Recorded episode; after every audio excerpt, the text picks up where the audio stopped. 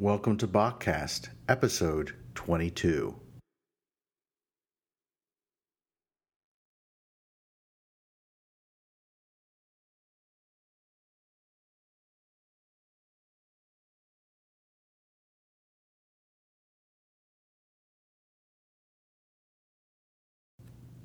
In this episode, we take on one of the real big ones.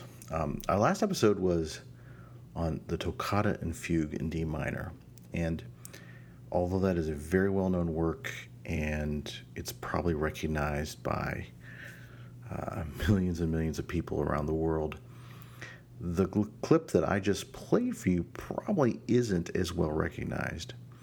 And yet, as a piece, uh, it really towers above what we just listened to in the last episode. This is the second sonata for solo violin by Bach, and we were just listening to the opening movement, which is marked a, a grave, um, kind of a serious, slow movement. It's in the the whole the whole sonata is in the key of A minor, and we get A minor, A minor. We get a major mode for kind of a little bit of relief in the third movement, and then the final fast movement is again in, in A minor. Um, that that clip you just heard was played performed by Monica Huggett. She specializes on the Baroque violin. She emerged in the 80s on recordings uh, alongside folks like Ton Koopman, uh, played with a number of British ensembles, did recordings with the Academy of Ancient Music, and really went on to launch a uh, specialized solo career doing chamber music and her ensemble is known as Ensemble Sonnerie, sometimes just labeled Sonnerie, and they do um, uh, chamber music from the Baroque. She's also had a, a more recent stint as an, an, educator at the Juilliard School in New York. And she, I've been a fan of hers for a number of years, ever since I first picked up her recording of Vivaldi's Four Seasons. Um, it was one that was new to me. It was done with the Raglan Baroque players. It was on Virgin Veritas as well as this recording by J.S. of works by J.S. Bach, the sonatas and partitas. When you go out and purchase these, you'll see these works marketed under usually a two disc set. There's six total, three sonatas, three partitas, and you can read a ton of information online about these. They've been analyzed, and they are they are one of the pillars of Western classical music. They've been inspiring to many different people. If you are a classically trained violinist, you eventually have to tackle these.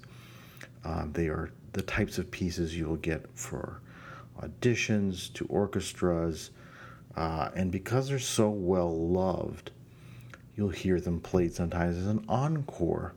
So you're a violin soloist. Doesn't even matter if you're playing Baroque music.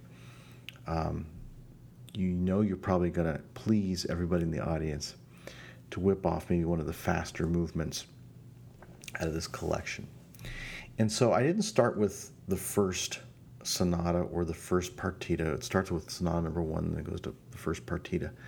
The sonatas are kind of in the format that you might expect um, in that they're kind of a slow fast, slow fast orientation. Um, the form Bach chooses here, the the you know where did these come from?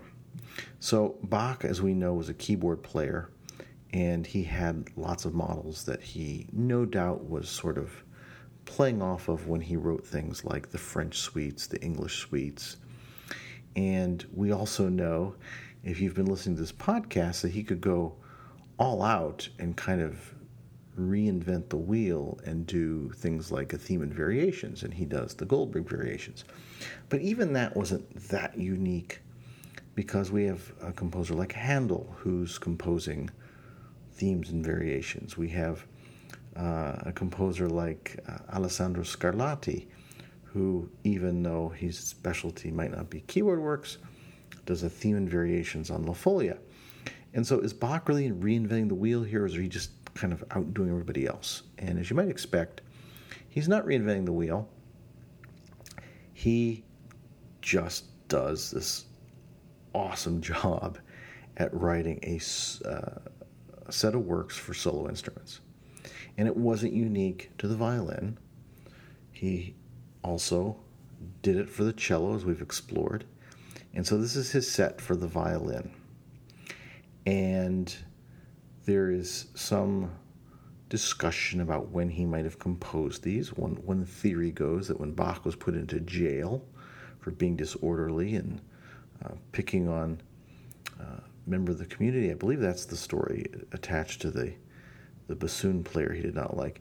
So he's put in jail, and he's basically uh, has time on his hands and has access to pen and paper and you know he wasn't put in there for murder or something like that. He's he's put in there to say hey you're misbehaving. You're going to have to to deal with this for a while. And so one of the theories is he might have written pieces like this um, while he was kind of holed up. Don't know if i believe that or not don't have a reason really to be strongly swayed one reason or the other It really doesn't matter to me if it was written in a in a jail cell or not. Um, this is just really high quality music. One of the examples that I think is worth taking a look at, if you have a chance, is is the solo violin works of Telemann. Telemann wrote a series of fantasias, and he wrote his each one centered in a key and he he he wrote more than what Bach did here in terms of just sheer numbers of pieces, but they never quite get to the profound level of these. And what do we mean by profound? Why are they great? So that's that's what we're going to look at. I'm going to give you some different examples of how this has been performed, but I really don't want to make this a um, who's the best out there because with a work that's so big like this and a work that's been so many times recorded, um, it would be just gosh darn impossible to pick one that was, you know, we could do it by track maybe or something like that. But uh, I'm going to definitely float some names out there today in this episode. And as we in the future may revisit some of these pieces again, uh, I'll throw out some additional names of some favorite performers, but I, have specifically chosen a few here today to highlight a few things. And so we start with Monica Huggett. If uh, you were to read my review, this was not my favorite set of the sonatas and partitas, um, despite the fact I really like Miss Huggett's playing in general. Um, she made some interpretive decisions here that uh, as well as recording decisions that to me just didn't make this the strongest that it might have been. But again, it's hard to cast stones. I'm not a violinist. It's not like I can do better than her. So um, that's something to keep in mind. I think when you read reviews occasionally, when when when reviewers like myself might call a few things out that concern us or that we like or don't like. Obviously, reviewing is subjective. I try to give a rationale sometimes about why I like things, but in the end, I just like some things sometimes because that resonates with me, and that's that's something you got to remember. Um, that doesn't mean that it's a bad recording, or it's a good recording just because John likes it or doesn't like it. It is simply my style, my preference that resonates with me. And that's the same for anything that people critically review. Uh, you've got to put a little bit of yourself into it. If I were to uh, review recordings, for instance, just on objective material, that might be kind of boring because we might have somebody who who played exactly to the letter of the music, but then failed to put some of their own uh, interpretation or their own feeling into the music, and it might come across very sterile to us, but hey, they got every note exactly right in the right timing or something like that. So, you obviously, as as a listener, whether you're writing about it, talking about it, or just buying a recording and throwing it into the player or downloading it and streaming it, whatever you do today, to enjoy this music, hopefully you're hearing it in some live performances as well. There's a whole set of values we bring to the table, and so uh, yeah, this as a set, this wasn't my favorite, but you know, it's one I go back to. I re-listen to it because she was putting some different ideas into this, and this music really resonates with me, as I know it does millions of other people. Is really, really good music, and so it's it's almost a, a psychological effect where we want to try to understand it the best we can, and sometimes it means listening to the recordings that might not be our absolute favorite all the time, because a lot of people have different things to say, and in, in a recording example like this, tons of people have made recordings of this. I didn't buy them all, but this is one I bought because of the reputation of the artist. And I still enjoy it. I still listen to it. I still put it on for friends. Um, I just have others that I might say, you know, I had to judge, go with that one. But I wanted to start with it because I think um, her recording is a little raw and a little very honest. It's almost as if she's in the room with you. There's not a lot of reverb in that recording, and so uh, if you imagine sitting in a large room and she's on the other side, maybe by the window, the music stand is out, and she's just kind of giving you a private concert for you or a couple friends. That's the kind of feel this gives, and it, it's heightened even if you put on headphones. There's only one recording that I know of that goes beyond this. It's it's one I've not purchased yet because I really don't know how I feel about it. I've listened to enough of it in terms of the previews. It's by Gunar Letzbor, who is another period performer, and he he he kind of took maybe some of the ideas in this recording and went all out with it. And what he did is he they placed the microphone so close to the instrument it captures literally no reverb at all and the effect is as if you were right there standing next to him or you were him playing the music. And I would invite you to go check it out. Again, I haven't purchased it, but it intrigues me. I listened to it the first time. I thought this is awful. What were they doing? Then I read the background, the kind of thinking behind making a recording that way. And that sort of stuck with me in my mind. Well, that's kind of an interesting take on things to experience it as close to the actual instrument as possible. And so the sound of that is the sound world is very different. You you hear the fingers on the on the fingerboard. You hear all those little nuances that would kind of get blended away a bit if you were standing in a in a concert hall of, of any size, really, a chamber hall to a big, you know, a place that Bach never might have imagined this type of music being performed. So, with that said, what is the first movement about? Um, it reminds me a lot of the cello suites. It's the it's it's immediate to me that the pen that wrote some of those cello suites wrote this one. And one of the things that um, you got to get around with these pieces is Bach didn't write it for one single line. So you look at other composers. I use Telemann as, as, as maybe the the easy one to compare. Telemann also wrote double, triple stops to kind of get the an idea of, of a harmony. But Bach here's even going further. With Bach, you can't really escape those extra notes. And in this first movement, he seems to even be playing with the bass line as its own little independent part. It's not just well, here's a melody and we're just adding a few chordal things when it kind of makes sense or on strong beats to give you a sense of the harmony.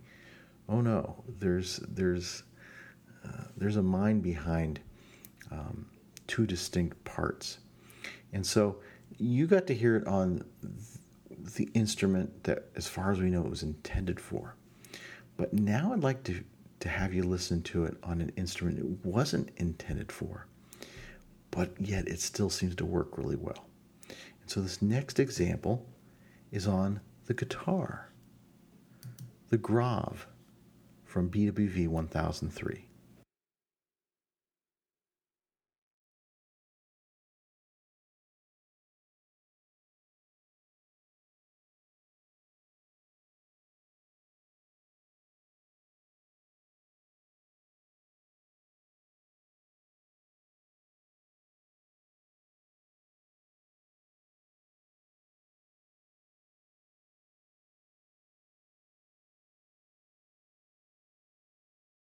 So, in some ways, it was easier to hear, some ways, it wasn't easier to hear in that performance by uh, Paul Galbraith. He put out this recording on the Delos label in 1998. They are transcriptions of Bach sonatas and partitas. They're written for guitar, but he didn't just use any guitar. He modified a guitar with uh, extra courses and he actually developed a sound box for the guitar so that the sound would be transmitted off the bottom of the guitar and would be amplified a little bit in a little box um, sat on the floor. And uh, what's also different about the about the way he plays this uh, is it presents the guitar in a somewhat different position for playing. If you imagine a guitarist playing the fingerboard and the frets with the left hand and strumming with the right hand, um, Galbraith is more positioned maybe like a cellist, where the fingerboard is, is more vertical, um, thus making it easier to play some of these, these chords and individual notes. So uh, I, I, take that as a point of departure. I really like this recording. Um, but that bass line it is a little descending bass line, and then you hear this rising tone, and uh, just as about right before where I kind of trail off with the with the fade out, the bass line kind of disappears for a little bit while the melody comes.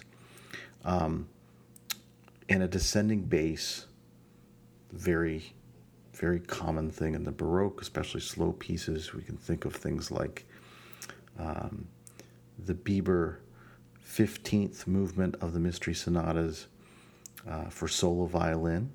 Might be another model that Bach had access to. We don't know. It's, uh, this is not the best example for what may Bach have been modeling. Uh, of course, Bach, if you know these pieces, he writes this uh, from the other one of the other pieces, this chaconne, uh, this big, long, extended movement, fifth movement, uh, where we get this incredibly long, elaborate bass line, and he's improvising on top of it. This isn't quite that. This is a nice melody. It has a little bit of gravitas to it.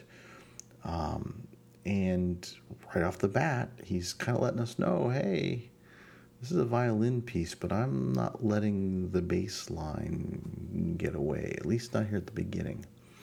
So, this is a nice kind of introduction. It sets the mood.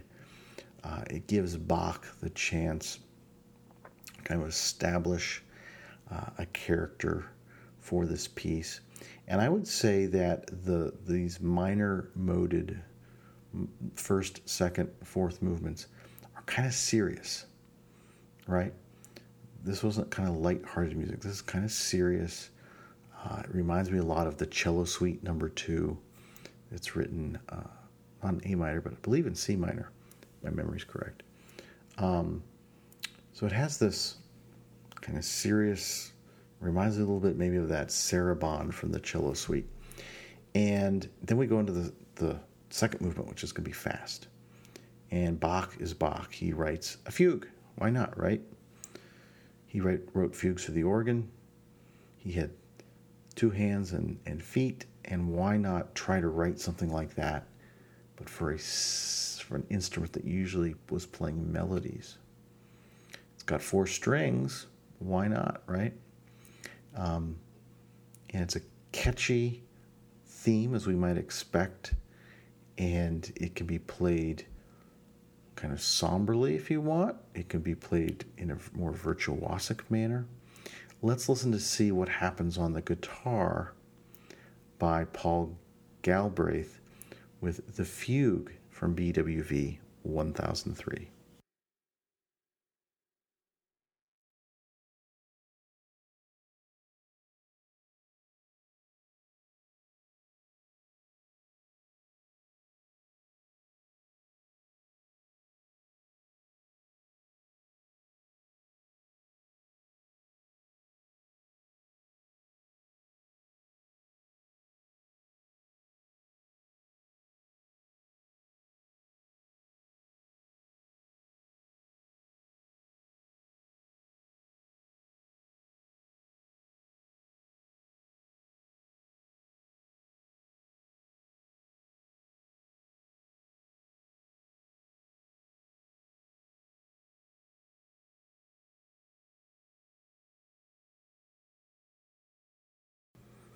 So I let that kind of the first big statement of the fugue to, to play out there so you could hear the whole thing.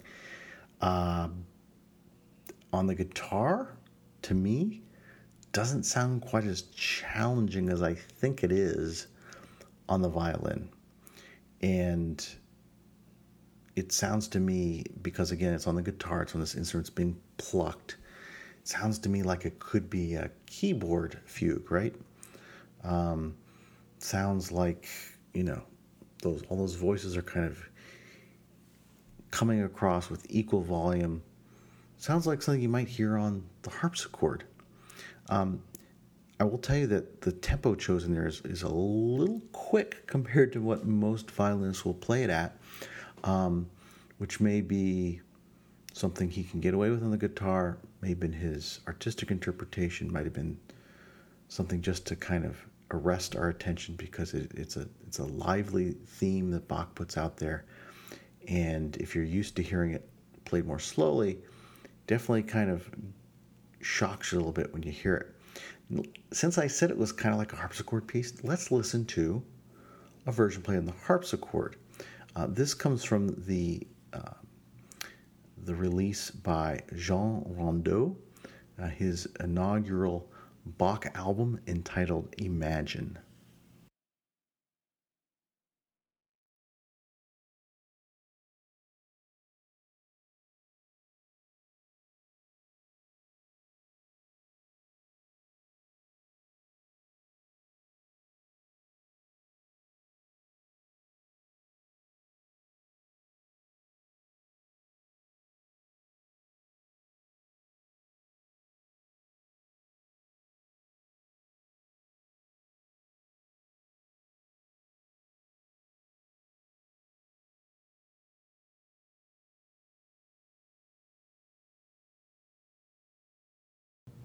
So what do you think?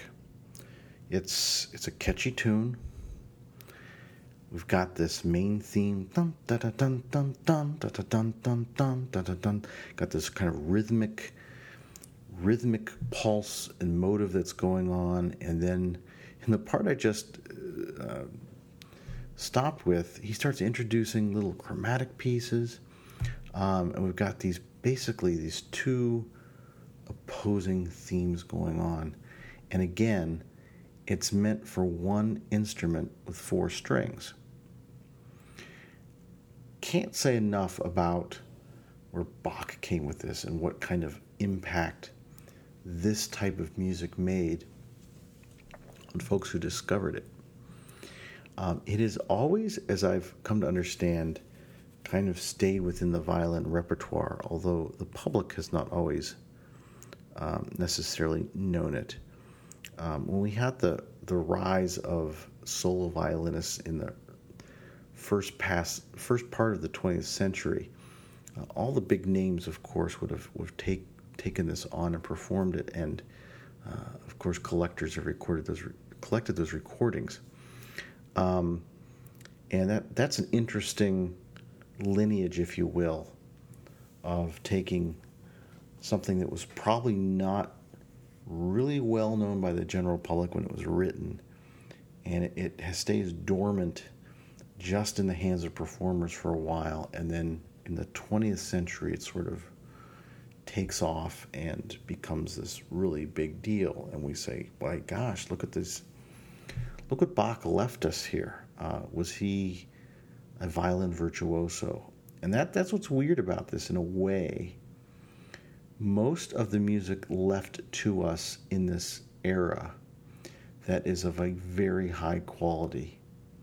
We might look at, for instance, Handel's harpsichord suites as, as, as, as a general package. You know, Handel was a keyboard player. We've got Handel's organ concertos. Well, Handel played the organ. Um, Bach keyboard, right? Organ, harpsichord. Leaves us the well tempered clavier, leaves us the toccatas and fugues for the organ as an example, or leaves us the, the, the six partitas for, for keyboard, the Goldberg variations. It's not surprising that we're left music by composers who were in themselves virtuosos of their instruments. It is less usual to be left big pieces by composers who did not champion those instruments. And you'll prove me wrong by, by pointing at one or two examples and saying, well, look at that one. But to take another Baroque example, let's take Biber. He supposedly played the flute, he played the viola da gamba, and he played the violin. Don't have a lot of in, uh, music for those other instruments, but we know he played the violin, and of course, we celebrate um, not so much today his choral music. We don't celebrate, we don't have a terrible amount of it to celebrate with, but we tend to go to his um, violin pieces because he was a virtuoso violinist. You go to a Locatelli, you go to a Vivaldi. Vivaldi wrote some really great bassoon concertos, but if you're going to weigh those compared to the violin, the violin kind of wins out. And so we get Bach here. We knew how to play the violin, but he was, for everything we know, was not the virtuoso level of maybe a Biber or uh, a Locatelli or a Veracini or a, a Vivaldi at the violin. And yet, with what he knew about the technique, what he was able to do, what he was able to do with the cello, which we know very little about Bach's ability to play the cello, uh, he leaves us these pieces that seem to work well on the instrument. They are challenging, but they have this virtuosity. And the virtuosity is different in a way, I think, than what we might expect to hear from a Locatelli. Locatelli was uh, a little slightly, uh, he was contemporary with Bach, but, but lived uh, some years beyond and is thought of as sort of the maybe bridge from the, the Baroque to the more gallant style by the end of his career. He was a violinist, left us a collection of f- somewhat forward looking concertos early on in his career, the Opus 3 Art of the Violin. They were violin concertos that had kind of a fresher style, maybe a little more emphasis on melody, and then he inserts these solo violin capriccios, these these extended um, cadenzas, if you will, and really push the boundaries of the instrument. And for Locatelli, he kept going higher in the register, forcing the violinist to come closer to his his or her chin with his with his fingers, and really go at the end of the fingerboard, thus uh, causing a change in the Baroque violin to get a longer fingerboard to accommodate this desire. Uh, and he wasn't the only one doing this, of course, but he was part of the movement to get higher and higher in terms of the range. Bach doesn't really take us in that direction with these. He's not doing anything terribly um, idiosyncratic. He's how do I put this? He's not just giving us violin violinistic type uh, tricks or techniques for the sake of it. He's really taking music that just works works on the violin is is somewhat um, providing a challenge for the violinist. In this case, playing multiple independent voices against one another on the same instrument. And as I think you can probably pick up just from these two short examples, it works pretty darn well as music off the violin. Now, I haven't even played the violin version of you for you yet of the fugue, but you've heard it now on the guitar and you've heard it on the harpsichord, and it's certainly probably has affected you. And you're like, eh, it's kind of a catchy theme there. I kind of like to hear some more of that. John, don't don't fade out. I'd like to hear a few more notes. I'd like to see where Bach's going to go with this. And in the last, we heard, oh gosh, he's starting to introduce chromatic notes and um, of course, chromatic notes in, in any key like that, especially when they're doing things like falling or rising, tend to capture attention because they they offer this uh, notes really don't belong within the texture, but usually signal a change in key center. Let's hear this on the violin, and I'd like you to hear uh, one of the recordings that I really have uh, liked. I think it's one of the stronger ones that's out there. And this comes from a violinist who is not in the Baroque tradition per se, although I'm sure the Baroque tradition, the historically informed practice, has perhaps influenced him somewhat. But this is Gidon Kremer, who uh, is a Latvian violinist.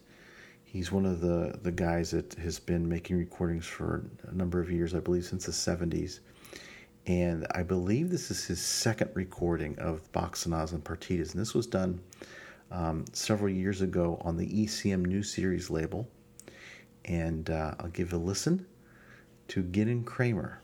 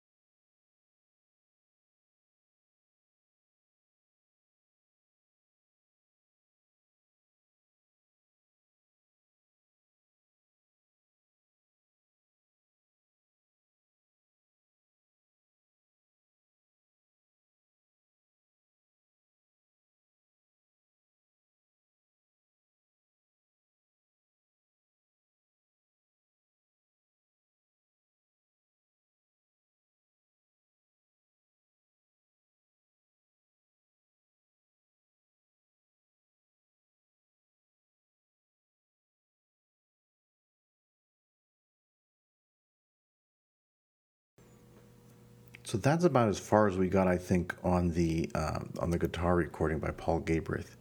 Um, Galbraith. So what'd you think?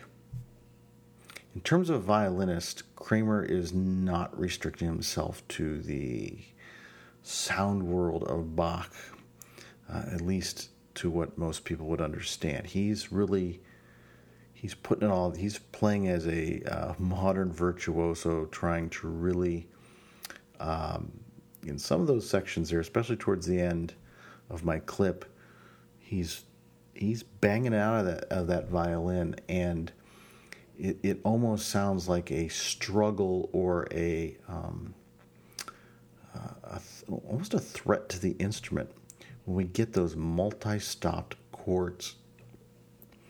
For those of you not sure what I'm talking about, violin is four strings most normally we play, typically, I would say normal, typically we play with one string at a time. And composers would uh, maybe have two strings sound at a time by changing the position of the bow and the strings to, to bow two at a time to get a small chord, two notes. And when you have two notes together that, that have those sounds together, you get a small chord. If you play three together, you get maybe a triad, three three notes. Uh, if we're playing a C major triad, C E G, you know, you'd, you'd play that on on three strings. And uh, Bach also tells us, well, hey, here's a four note chord. Why don't you why don't you play four notes across four strings?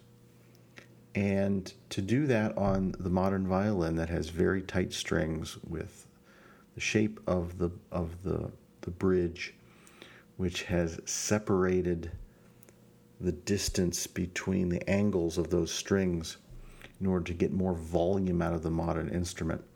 Uh, you really have to try hard to almost come around. Um, and that is a point of controversy in Bach's violin writing. He's writing so much for chords. And I think Kremer's uh, solution here, which is to really accent those to the point of it sounding uh, athletic or like a struggle, is is kind of affecting to me. I, I like it, um, but it's done to the degree which I'm thinking, hmm. Um, would have been played this way in Bach's day? Is, was, is there a mark in the music that says to really pound out those chords, and, it's not. And one of the things that Kremer does, I think, very well in interpretation, and this is goes for some of the other works as well, is really says, hey, I've got a modern violin. I'm going to play this thing to what I can do and not going to worry so much about maybe the sound world of Bach, which is not to say he's he's he's uh, doing something bad in that regard. It's just if he really wants to play out and come across maybe loud, he does, and then he will contrast that with very soft playing and um, that interpretive freedom is something that I think a lot of Baroque performers shy away from simply because we don't know if that style of playing was um, typical. We also are playing on an instrument that doesn't quite have the dynamic range as the modern one does. With the modern bow, with the steel strings, with the longer fingerboard, all, all those things that make a modern violin carry a little more in a large hall. Uh, the other thing that this recording has, obviously, you probably picked up on, is a lot of reverb. And when you're playing with those extremes, that almost seems to amplify the effect.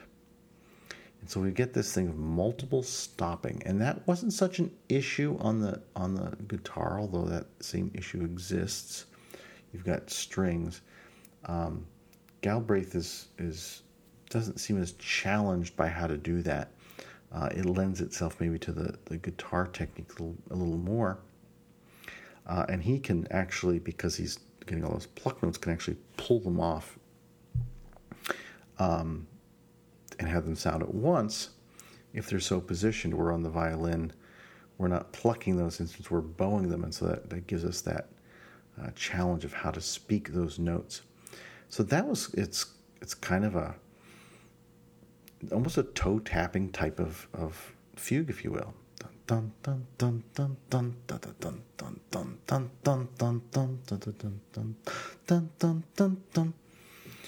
It, it kind of has this pulse going to it, and where I ended up, and, and fade out is, is kind of where this little episode happens in fugues, where okay, we've we've we've shown all the voices, we've we've played the themes in the different voice. Now we're going to have some fun, noodle around and do some different things. And uh, I would encourage you to check out the entire fugue for that. Before I go there, I want to give you one other sound bite, and I'm going to use the, the fugue again as, as the departure. I won't stop at the beginning this time so you can hear a little more of it. But this again is a transcription played on a very unique sounding instrument uh, probably, when I say very unique, yes, every instrument has its unique flavor, but this is going to be a little more unusual, I think, probably from what you may be used to. Um, I'll tell you more about the performer and and the disc it comes from after the sample.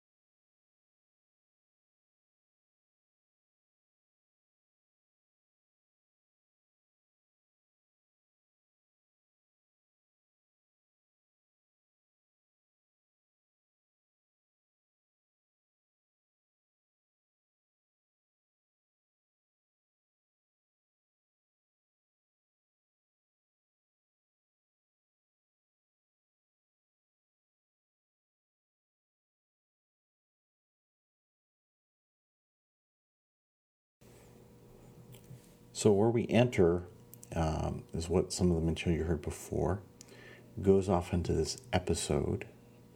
You got to hear those multiple stop notes from the violin again. Didn't seem that big of a deal here.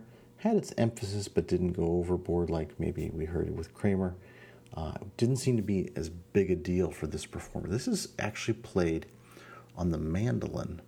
This is Chris Thile, who's um, one of the foremost players of uh, of the mandolin. Uh, I came to know him kind of late, I would think. Um, on the Yo Yo Ma uh, Goat Rodeo series. Um, there's now been, I think, two albums with, with that title. Um, really great music. It's one of my all time favorite albums. And Chris Thile is, is probably the biggest superstar on the on the album. I would say he, eclipses uh, Yo Yo Ma's contribution. Um, I think Yo Yo Ma had a lot to do with the marketing and getting it out to our ears. Uh, but Thile is a profoundly um, gifted artist on the mandolin. I've had the occasion to hear him live with uh, Edgar Meyer, who also appears in that recording, the Goat Rodeo sessions. But here he takes on classical music. He's, he's known for kind of a bluegrass style, um, jazzy type of playing, improvisation, and here he's playing. It doesn't get any more straight and narrow than Bach, right? You have to get all those notes, and you have to get them right, and you're putting yourself out there. And he he takes takes on the sonatas and partitas. This comes from the the first volume that's that's been released. The second has not been released, so he gives us in this first volume access to sound number two, and the sound of the instrument to me really is very intimate. It has a dynamic range, which I think supports the music. It's it doesn't sound that far removed for me of the sound world that we might be expecting with, with an instrument like the solo violin. And y- you can almost imagine working this out perhaps in that jail cell and having this small personal instrument that a mandolin to me seems to be um, and kind of working things out. It just seems to work for me. Even more so, even though I like the guitar version that we heard, to me, there's something a little more fragile and a little more um, quaint, perhaps, about this the sound of this instrument. As we heard the fugue, Bach goes off that little fancy, starts playing with the theme a little bit, repeats some patterns, and then as we fade it out again, he kind of goes back into this more formal uh, counterpoint that uh, folks would be expecting to see or to hear. Uh, and of course, we know Bach is the contrapuntalist. I point that out in almost every episode because the evidence is there in the music. But to Bach, he his medal as a composer would be to show off this ability to take themes, to work them out, to transpose them, to fit the puzzle pieces together. And I think this piece works no matter what you play it on. As we've discovered with some of Bach's music, it translates really well to transcription. And so here was yet another example of this music written originally for the violin and now played on another plucked instrument, a string instrument, but one that makes it a little easier to overcome one of the challenges left by Bach how to play these multi voiced chords on an instrument that's used to playing one or two voices at a time. One of the solutions that's come out is the idea that, well, maybe Bach wrote this intending for it to be played with a uh, with a bow that didn't have a really tight set of hairs on it. And if you imagine what a bow looks like, you've got this kind of uh, strip of hair, uh, horsehair that's that's being held tight by uh, a piece of wood above it. It's held in tight with a with a nut, and on a modern bow you can adjust the tension of the hair with something called the frog, a little screw that will tighten that up. And over over time, the shape of that bow has changed. Uh, bows were sort of you can think of them as experimental during this time. People were coming with different designs. Some bows were, were constructed in such a way that the wood part on top arced over. You can imagine a rainbow, maybe not to that deep an effect, but you have this idea of it's going over and the and the, and the hairs are sort of straight. Um, and as, as time went on, the, the shape of that changed so that on a modern bow, the arc actually kind of goes in um, which gives strength to the bow, allowing the hairs to be very tight and have a very crisp attack. Uh, it helps with volume, and over time, the length of the bow increased, which enabled longer held and sustained notes, but it also took away the ability to have a lightness of touch because now this thing weighed more because it was longer. And that was a very abbreviated uh, tale about violin over time. But there's definitely this this idea out there that's been circulating, and I believe there's been one or two recordings made where they've they've played this with a bow that's either been uh, the slack is the pressure on the strings is, on the hairs, excuse me, is actually um, held in place with a thumb, so that when you're uh, when you have to play a chord like that, instead of having to roll over the notes, you can actually play them simultaneously like we could on the guitar or on the on the mandolin or on the harpsichord. And uh, another guy came with an idea of of, a, of of one that had very you weren't you weren't varying the tension over time; it was fixed, but it had a very high rainbow effect, if you will, for the wood, and it it facilitated playing all four strings at once. And this has been debated by different folks. I'm not going to get into that debate. Uh, I think that the challenge for the violinist, whether that was Bach's virtuoso contribution or that's his limitation as a composer for the violin, he wrote this really good music. And the next movement's kind of exciting because it's it takes this kind of formal counterpoint that we just heard this this idea of a theme and having this rhythmic pulse keep up in minor mode, and we relax a little bit. Da da da da da da da da da da da da da da. I can kind of sing it to you. I'm not a great singer, so I apologize for that. But it's kind of this homey major mode. So if you want to simplify life in music for me, just for a moment and think major mode kind of happy. I won't say it's necessarily a happy piece, but it's definitely kind of relaxed. And to me, as I said, it kind of has this homey feel to it. It's, it's, it's a really neat movement. And in addition to having this very melody centric aspect to it, it has this pulsing bum, bum, bum in the bass. And of course, we don't have a double two person team. We don't have a full basso continuo team, but you can almost hear that cellist lightly hitting those notes with the soloist on top. So this is the third movement. It's marked andante, and it kind of makes sense to me. We want that pulse to kind of keep things going, but we get kind of this neat, attractive melody to go with it. And for me, it just kind of it, just relaxes the whole piece for a little bit. We just kind of live in this idyllic little spot and we're having a good time. We're going to hang out for a while and just see where Bach takes us with this melody.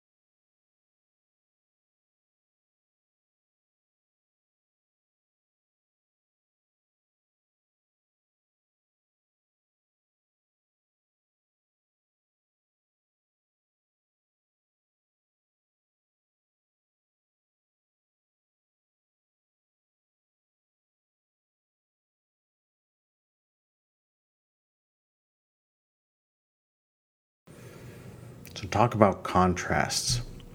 So, we start with the harpsichord version by Jean Rondeau, and he kind of takes it fast uh, compared to some of some, at least the other two examples I gave you here. But in general, he was he was doing a very brisk walk. If we're talking about an andante being kind of a, a walking speed, um, but you heard that kind of pulsing in the bass, boom, boom, boom, boom, and I think especially in that piece, it really showed off the sound of his instrument. And I, and I do am a big fan of the Imagine album that he came out with. The more I listen to it, the more uh, kind of resonates with me. And uh, my favorite piece uh, pieces on the album are the um, the some of those violin tracks. Uh, in fact, it's more favorite than the, the, pieces originally written for the harpsichord that he includes, such as the, the Italian concerto. So we get that kind of fast pulse. It works for me. It works, but it's not typical. And we get Chris Thile, who is has a far more intimate sound, is taking it far more slowly, carefully. And the way Gidon Kremer, who who almost matches Thile's pulse, maybe pushes it just a little bit, and to me gets closest to the idea of, of a walking speed. I like his tempo choice. But then something weird happens uh, for me when, when those when those chords come in, which to me should be gentle and just suggestive of the harmony. Uh, Kremer is really kind of, again, pounding him out a little bit with with the uh, the rolling, uh, which to me is a little bit out of character. Uh, that's where I'm going to start getting a little critical there and saying, eh, was there was there a way to play those those those stops without um, attacking the line? Kremer also does something, if you listen carefully, that the other two performers are kind of taking a, a more simplistic approach to how to phrase things, and Kremer is is playing with dynamics a little more. Uh, he's kind of dividing up phrase groups a little bit to do that, um, which I'm not sure if, if Bach was thinking along those lines or not, but it's just an interesting aspect, I think, of his performance. And so you got this sense of, gosh, here's this music. It's performed a lot. It's because of that, or it's because it's really great music. There's a lot of interpretive freedom that can take place. The last movement is probably my favorite. Um, it's kind of this perpetual.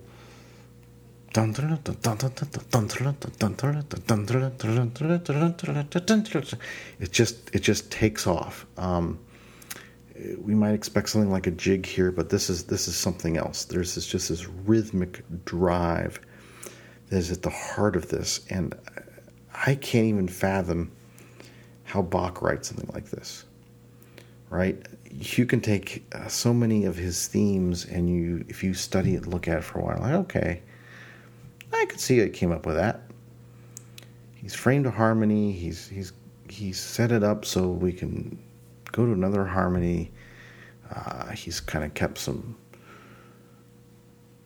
I just don't know how you think of something like this. This this is something. This this is what makes this a genius to me. Is a piece like this, um, and he starts out by hinting, and I, by hinting I mean this is a pretty in-your-face hint. This is not really a hint at all. It's he's doing this effect. He's looking backwards, and there was this. Uh, effect that composers would use in the earlier Baroque era called the echo. And it was a it was a gimmick, if you will, where you'd hear a theme and then you'd hear it again. And in the beginning of this, they're very clearly Bach is using echo technique. And the intention was that it would sound like there was another instrumentalist in the cathedral, in the church, in the in wherever this is being performed, who might be playing the echo. And we have examples of music actually written like that, where the echo effect is actually not played by the same person, it's played by another person. And that person is to, is to position themselves far away. And it's, it's a cool thing. Okay, it's, it's a cool effect, but it is kind of an effect. And here Bach takes that idea and you, as the performer, have to do the imitation and you have to change your sound. And Bach's big thing here as well, forte and piano. This is the, f- the fourth and final movement of BWV 1003. And we're going to give you this by Gidon Kremer, Gidon Kremer, who really amplifies this. This is why I chose him as the violinist to kind of represent this work because he he really goes all out to bring us this echo effect in in this piece.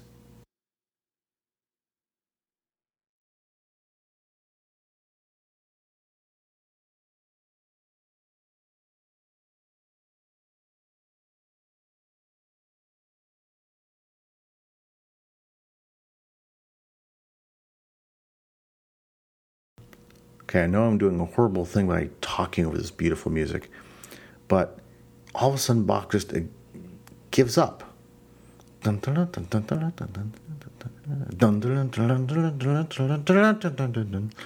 And now he's not doing the echo technique anymore. Give it a listen.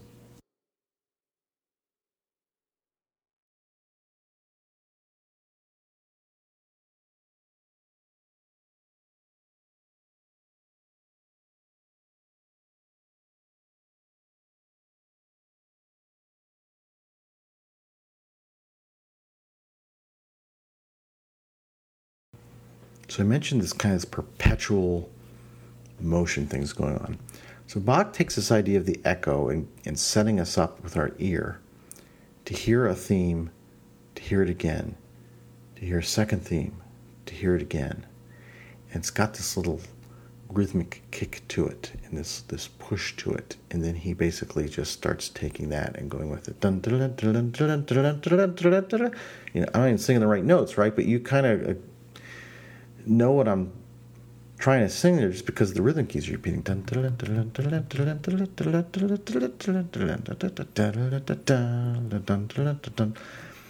Re- repeated rhythmic uh, motives. And they're very simple, but boy, is it effective. And it just helps this thing go. Now, I'm not going to get deep into the analysis of this piece because, frankly, I don't have the time, and other people have done that. Uh, so I'm going to cheat and not do that for you. But I want you to think about the idea of two, the duality in the third movement. You have a bass and a melody. You had two major voices speaking in, in the fugue. And here's this idea of an echo effect and this idea of a binary thing. I don't know if that plays into Bach's thinking of a binary type form where we get sections that repeat.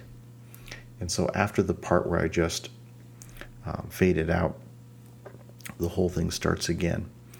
And I'm not sure how that works for me in terms of a theory, a, a formal theory of, well, we've got an echo, this echo effect, and then we're kind of abandoning it, and here it comes again. Um, it seems to work all right nobody's complaining when they hear that music again. It's it's it's effective music, so uh, it is what it is. Uh, let's listen to see what happens after the repeat. And for this, we're going to switch over to Chris Thile on on mandolin.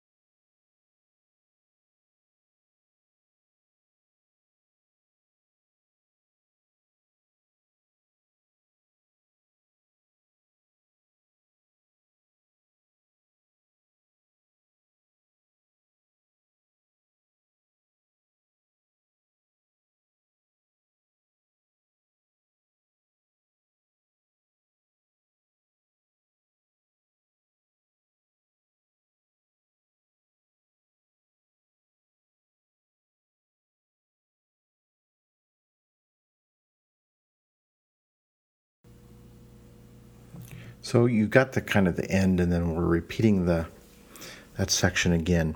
Um, Thile really does pick up on the echo te- technique just as uh, Gidon Kremer did.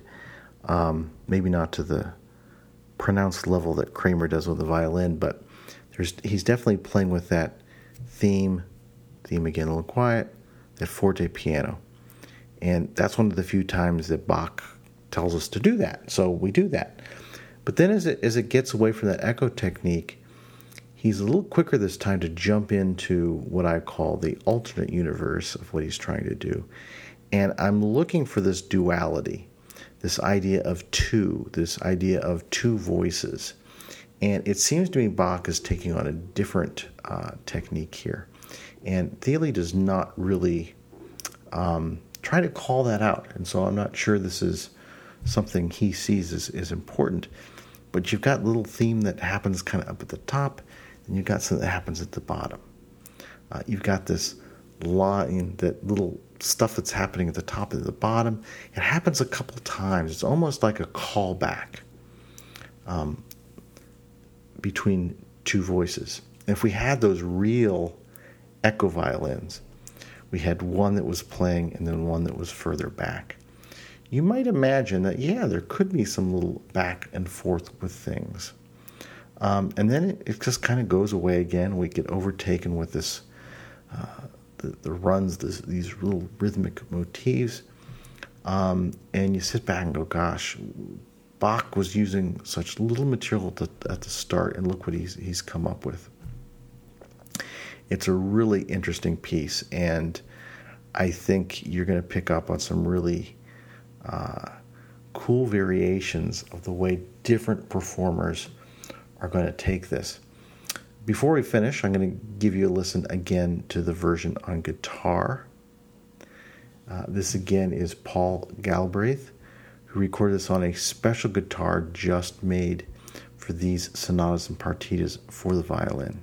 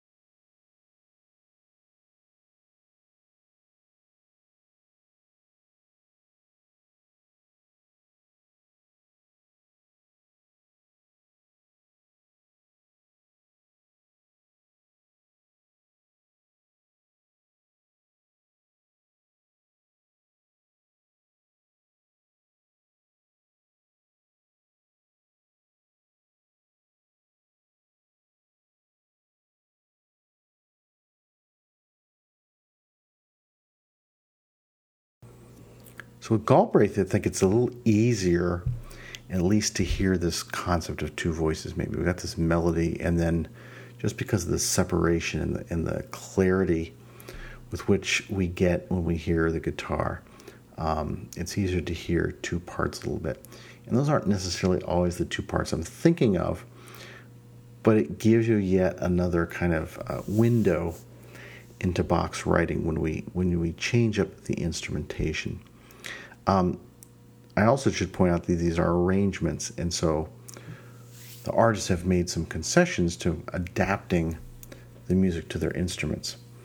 Um, so, to come full circle, what makes this music so great? I'm not sure I've really begun to scratch the surface to answer that question, other than to show you that despite the instrument it may have originally been written on, written for, uh, Bach's music seems to transcend instrumentation. His virtuosity is not just tied up in an instrument, although with artists like Gidon Kremer, there's definitely the capacity to show virtuosity on the instrument uh, with the gifts that performers have. It works on the violin very well. But I hope by giving you some different examples today, you've heard that it also can work well on other instruments. Among my favorites, uh, we've heard Paul Galbraith on the guitar. There is a certain clarity to his sound, and he definitely takes the idea of virtuosity at heart, I believe, in the tempos he's chosen for some of the faster movements.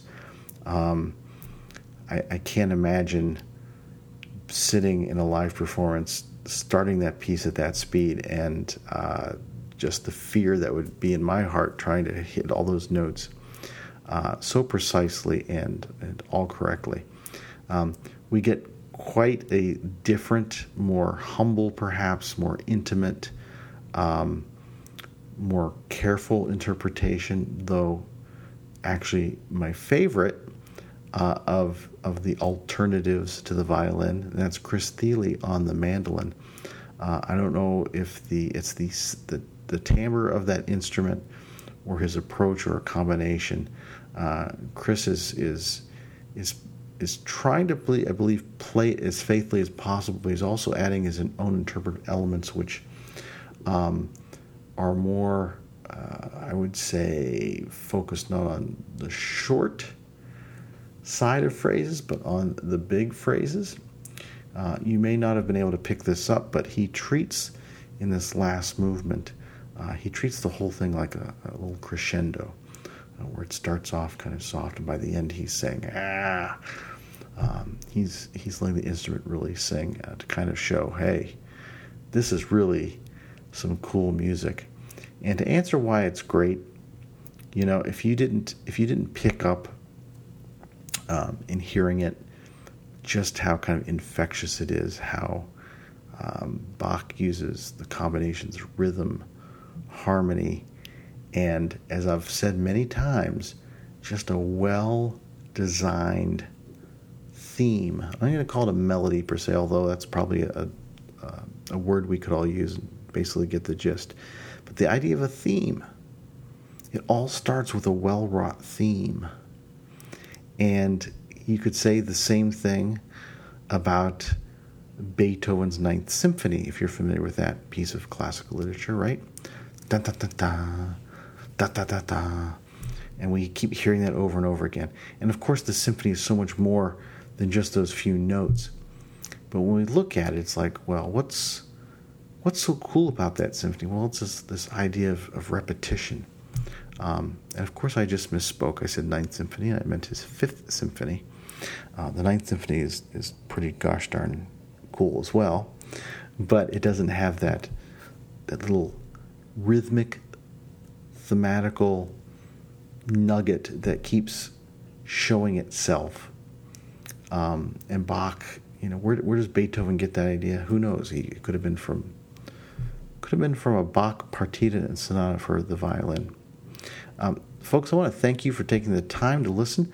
This uh, this was a difficult one to talk about in the context of a podcast, just because the music is is so well written, and there's so much to say about these pieces in general. Since this is the first one in the collection, I want to add a little bit more to it than just to talk about the text itself. I also aim today to bring you some different interpretations of this some varying interpretations. I like them all. Uh, I mentioned at the start that maybe Huggett's wasn't my favorite overall collection from the historical perspective. And so I focused instead on a, a violinist uh, of some renown who uh, really, really sets out to make a virtuosic statement, I believe, um, and that's Gidon Kremer. Um, we get the very precise finger work, very even tone, very um, rich sounding guitar of Paul Galbraith, and to take a very similar style of instrument, a plucked string instrument that you hold. Chris Thile on mandolin, very different effect, and it's not all just the instrument, of course, it's the interpretation of the performer. And I would encourage you to check these artists out and maybe even compare these if any of these were new to maybe a performance you already own or are already familiar with. There can be so much said with all of Bach's solo works. Doesn't matter if it's for the violins, for the keyboard. That's just who Bach was. And what makes it great is that he chose these these awesome themes that he could do some things with. And for those of us who may have had the opportunity to study music, your eyes are kind of opened when you see what it takes to do what he does with some of those themes. And there was no better movement with that to, for me than the second and the third. That fugue, writing counterpoint is, is not easy for me. It's not easy for most of us, and it was sort of the learned uh, art that Bach could contribute. He, you know, he during his time he did not study law like Telemann and, kind of do music after he'd proven himself an academic. That was sort of Bach's kind of nerdy thing, I believe, that he would uh, use to kind of prove himself that, yeah, I may not have gone to the university, I may not have, uh, you know, been a uh, considered the most learned of uh, citizens, but I, I can do some pretty cool things. And Bach does that first in the second movement. And the third is just so cool because it's uh, just a change of style.